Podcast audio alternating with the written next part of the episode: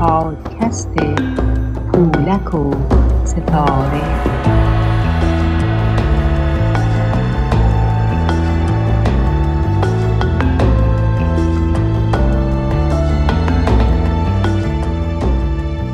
درود بی پایان میفرستم. خدمت تمامی هموطنان و همزبانان عزیز که صدای من رو از این پادکست میشنوند. و اون دست از عزیزانی که در آینده خواهند شنید. دانیل سلیمانی هستم و به همراه همکار عزیزم خانم فرح این پادکست رو تقدیم به شما می‌کنیم. کتاب های پنج جلدی ادالتخانه و ویرانگرانش از آقای ایرج مستاقی. جلد اول دهه اول انقلاب. فصل اول سید محمد حسینی بهشتی.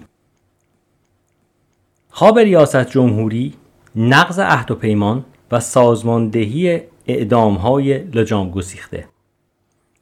بهشتی خواب ریاست جمهوری را می‌دید و گفته می‌شد حتی برای انتخابات پستر هم چاپ کرده بود. اما خمینی در جو اولین ماههای پیروزی انقلاب و به خاطر وعده ای که در پاریس داده بود و مردم به خوبی به یاد داشتند با ریاست جمهوری روحانیون مخالفت کرد و بهشتی مجبور به کنارگیری شد اما همچنان در آرزوی آن بود. او شعن و وزن خود را چنان می‌دید که حاضر نمی‌شد در نماز جمعه شرکت کرده و پشت سر امامان جمعه حتی در حد آیت الله طالقانی و یا منتظری نماز بخواند. او در پاسخ سؤال خبرنگاران در زمینه بهانه ابلهانه‌ای که آورد گفت من اگر بخواهم بروم برادران مراقب من می‌خواهند با اسلحه بیایند و کنار من بنشینند و این را در خور نقشی که نماز جمعه دارد نمی‌دانم و با روح نماز جمعه سازگار نیست. گویا او تنها کسی بود که دارای محافظ بود و دیگر سران و شخصیت های نظام اسلامی بدون محافظ بودند و یا محافظانشان آنها را به امان خدا رها می کردن. او پس از بازماندن از نامزدی اولین دوره ریاست جمهوری و شکست حزب جمهوری اسلامی برای به قدرت رساندن کاندیدای خود در چهار اسفند 58 به حکم خمینی به ریاست دیوان عالی کشور و شورای عالی قضایی بالاترین پست قضایی وقت منصوب شد که با اعتراض حقوقدانان کشور مواجه گردید. پس از شکست حزب جمهوری اسلامی در انتخابات ریاست جمهوری بهشتی و همراهانش در حزب کوشیدند با تصویب طرح دو مرحله ای انتخابات و تقلب گسترده در انتخابات اولین دوره مجلس شورای ملی که بلافاصله برخلاف تصریح قانون اساسی به اسلامی تبدیل شد ضمن اشغال کرسی های نمایندگی و تحمیل محمد علی رجایی به عنوان نخست وزیر کلیه نهادهای قدرت را در دست گرفته و به حذف مخالفان بپردازند. با توطعه بهشتی و حزب جمهوری اسلامی و تدوین قوانین ویژه برای به دست گرفتن انحصار مجلس شورای ملی و تقلبات گوناگون 164 روحانی که غالبا عقب مانده ترین اقشار کشور را نمایندگی می کردن به مجلس اول راه یافتند تا به دیدگاه های ارتجاعی و عقب مانده خود جنبه قانونی ببخشند. نمایندگان غیر روحانی مجلس هم دست کمی از روحانیون آن نداشتند. آنها در این راه مساعدت و همراهی خمینی که از قرار معلوم در انتخابات ریاست جمهوری به حسن حبیبی رأی داده بود هم برخوردار بودند. در اردیبهشت 59 پس از تصدی قوه قضایی توسط بهشتی یکی از اولین اقداماتی که صورت گرفت اعدام بیرحمانه خانم فرخ رو پارسا کسی که حق بزرگی به گردن وی داشت بود اعدام خانم فرخرو پارسا در حالی صورت گرفت که خمینی به سراحت فرمان داده بود کسانی که در شکنجه و کشتار نقش مستقیمی نداشتهاند نبایستی اعدام شوند بهشتی از همان ابتدا پیگیر اعدام های لجام گسیخته بود و در این راه از چیزی فروگذار نمی کرد. چنان که به سراحت در تشویق هرچه بیشتر اعدام ها می گفت ملت ما از هر اعدام انقلابی استقبال می کند جشن می گیرد و برای این اعدام های انقلابی شادی می کند او این سخنان را در حالی به زبان میراند که پیش از پیروزی انقلاب اسلامی در سال 57 از هیچ کوششی برای کنار آمدن با رهبران ارتش و ساباک فروگذار نمی کرد. وی همراه با متحری و منتظری و رفسنجانی در دیدار با سپهبد ناصر مقدم رئیس ساواک شرکت داشت. بر اساس اسناد منتشر شده سپهبد مقدم در تاریخ 28 دی ماه 57 به خانه بهشتی رفته و با او و مهندس بازرگان دیدار و گفتگو می کند.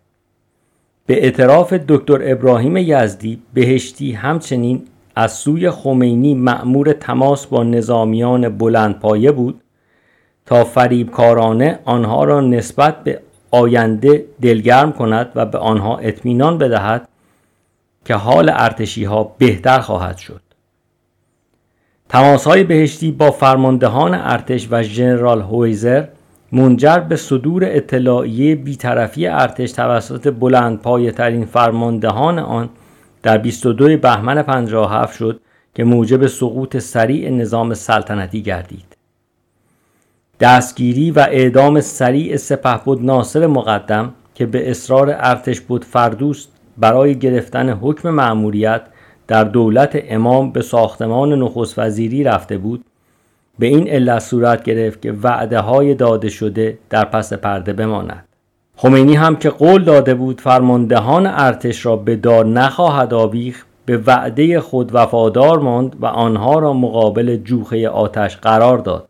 تا برگ دیگری از توریه یا دروغگویی اسلامی را که مورد پذیرش فقه شیعه و سنی است به نمایش بگذارد. محمد جعفری مدیر مسئول روزنامه انقلاب اسلامی و از نزدیکان بنی سعد که در جریان تحولات پس از انقلاب بود می نویسد این جانب بعد از اعدام مقدم تمام پرونده بازجویی او در همان حدی که بازجویی شده بود و پرسونلی او را در دادستانی انقلاب مطالعه کردم که در آن دو نکته حائز اهمیت بود. یک پرونده حکایت از این داشت که وی در گذشته با دکتر بهشتی رابطه نزدیک داشته. دو انجام بعضی از امور در دوران انقلاب با نظر و مشاوره با دکتر بهشتی انجام پذیرفته است. اعدام سپهبد هوشنگ حاتم جانشین ریاست ستاد بزرگ ارتشداران که نقش اساسی و تعیین کننده در تهیه و انتشار اعلامیه بیطرفی ارتش داشت و همچنین سپهبد خلیل بخشی آذر ریاست اداره طرح ستاد بزرگ دردناکتر بود. سرهنگ توکلی که در روزهای اول انقلاب ریاست ستاد ارتش ملی را بر عهده داشت می نویسد این دو امیر ارتش پس از انقلاب همه روزه در محل ستاد ارتش ملی حاضر می شدن و از انجام هیچ مشورت و خدمتی مزایقه نداشتند. با کمال تأسف باید بگویم که در اواخر اسفند 57 هر دو نفر آنها توسط کمیته های انقلاب بازداشت و به زندان قصد تحویل داده شدند. او توضیح می دهد این دو در خرداد 58 محاکمه و به ترتیب به سه و دو سال زندان محکوم شدند. در دی ماه 58 تیمسار بخشی آذر پس از تحمل ده ماه زندان مورد عفو قرار گرفت و آزاد شد و عفو تیمسار حاتم به چند ماه بعد موکول شد. در سال 59 و هنگامی که بهشتی ریاست شورای عالی قضایی و دیوان عالی کشور را به عهده داشت این دو دوباره دستگیر و مورد تجدید محاکمه قرار گرفته و هر دو پیش از شروع جنگ با عراق اعدام شدند. تیمسار بخشی آذر بیماری کلیوی داشت و پس از آزاد شدن از زندان با دیالیز زندگی می‌کرد و توان راه رفتن نداشت.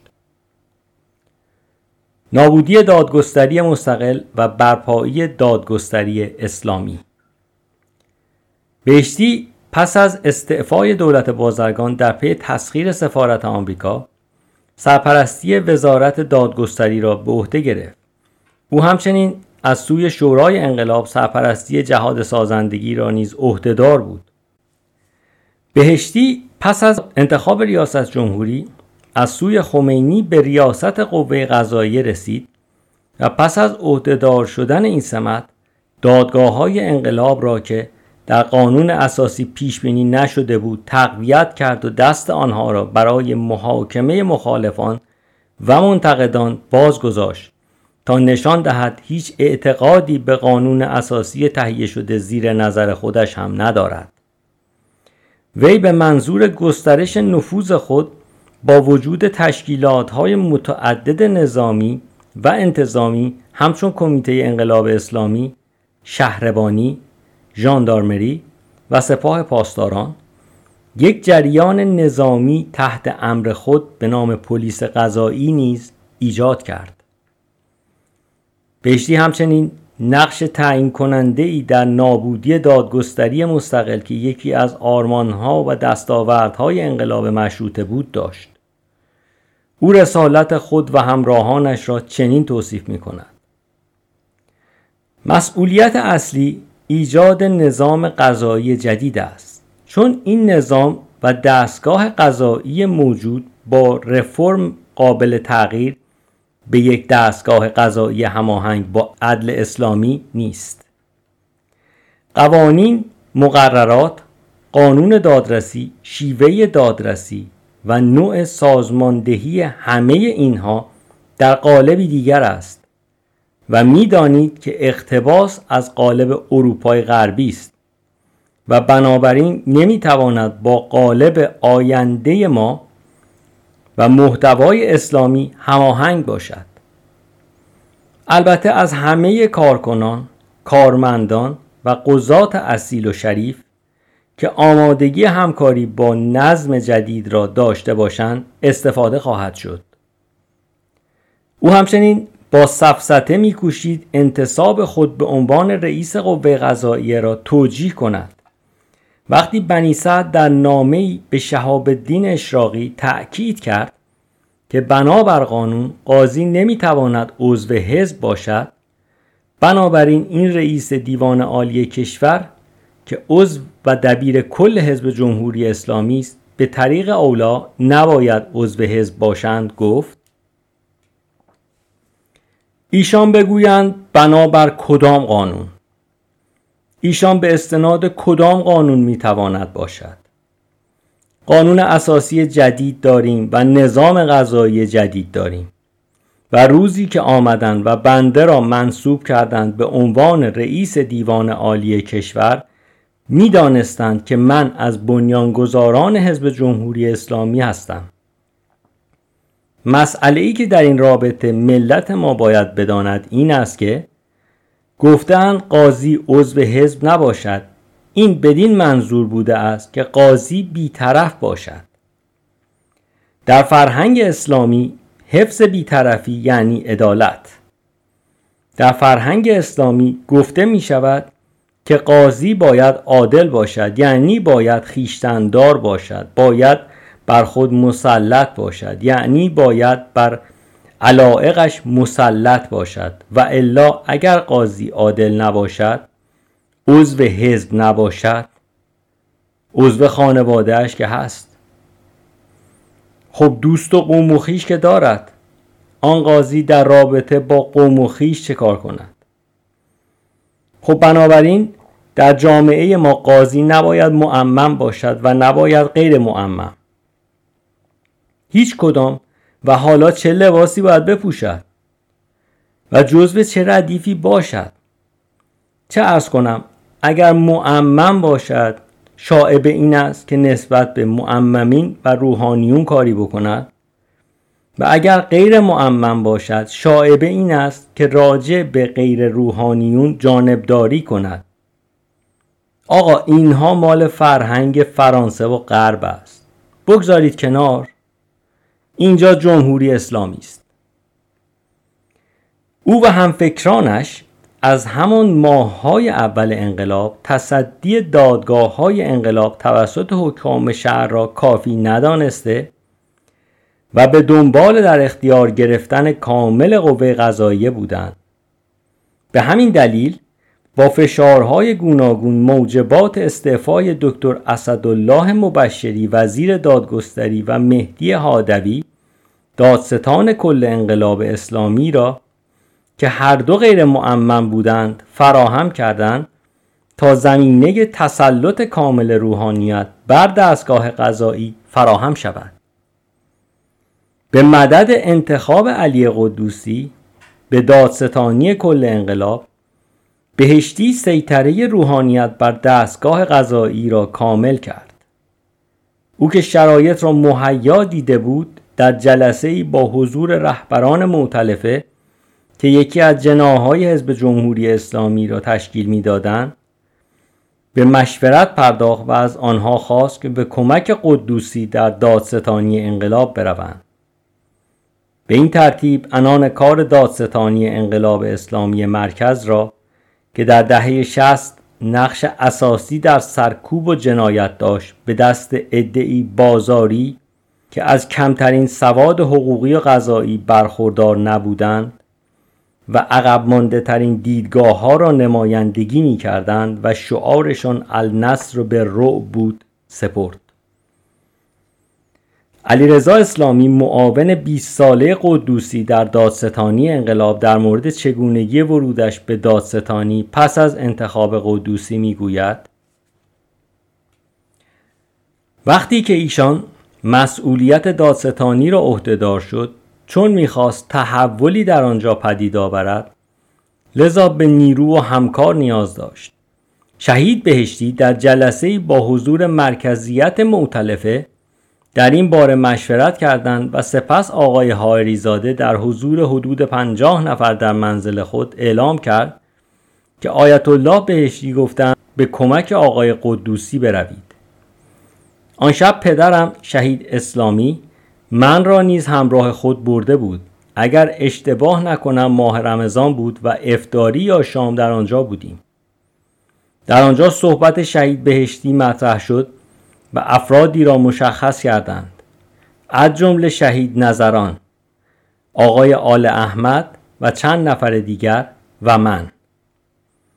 بهشتی که در کلیه اقدامات ارتجاعیش در قوه قضایی از همراهی سید رضا زوارعی برخوردار بود و مدتی وی پست دادستانی انقلاب تهران را بر عهده داشت شخصا لاجوردی را برای قلع و قمع گروه های سیاسی به قدوسی معرفی کرد تا سیطره بازار و معتلفه بر دادستانی انقلاب اسلامی مرکز کامل شود. بهشتی پس از تصدی مسئولیت ریاست دادگاه قضایی کشور برنامه هایش را در سه محور به شرح زیر اعلام کرد. یکی در جهت فعال کردن دادگستری موجود دیگر در جهت منظمتر کردن و آلتر کردن دادسراها و دادگاه های انقلاب و سوم پایگذاری قوه قضاییه آینده بر مبنای قانون اساسی جدید. به نظرم جهت دادن به کار قوه قضاییه و هماهنگ کردن این دستگاه عظیم با انقلاب اسلامی ایران فعالیت ها و کوشش های زیادی را می خواهد و به همکاران مؤمن، صدیق و کاردان بسیاری نیاز داریم. بهشتی به وعده که داده بود عمل کرد و شاگردان خود در مدرسه حقانی را به عنوان همکاران مؤمن صدیق و کاردان به سیستم قضایی تزریق کرد و چیزی نگذشت که آن دستگاه قضایی و امنیتی جمهوری اسلامی را قبضه کردند و بزرگترین جنایات توسط آنها سازماندهی شد. بهشتی با تیزبینی که داشت به منظور پوشاندن نقش روحانیت در آتش زدن سینما رکس آبادان سید حسین موسوی تبریزی را از آذربایجان شرقی مأمور رسیدگی به پرونده در خوزستان کرد و به منظور بهره برداری سیاسی از دادگاه تقیه شهرام معادیخواه دستیار خود در حزب جمهوری اسلامی را حاکم شرع این دادگاه قرار داد و برای مقابله با مجاهدین سید حسین موسوی تبریزی را به ریاست دادگاه سید محمد رضا سعادتی رساند تا بتواند از آن بهره برداری سیاسی کند. وی در این دوران اجازه نمی‌داد پرونده های سیاسی به محمدی گیلانی که رئیس حکام شهر اوین بود سپرده شود. چرا که می‌دانست فرزندانش اعضای سازمان مجاهدین بودند و شایبه حمایت وی از مجاهدین می‌رفت. نکته قابل تعمل اینکه قضات برگزیده از سوی بهشتی و قدوسی جملگی نماینده مجلس شورای اسلامی بودند و بر اساس نص سریح قانون اساسی که زیر نظر بهشتی تنظیم شده بود. اجازه دخالت در امر غذا را نداشتند.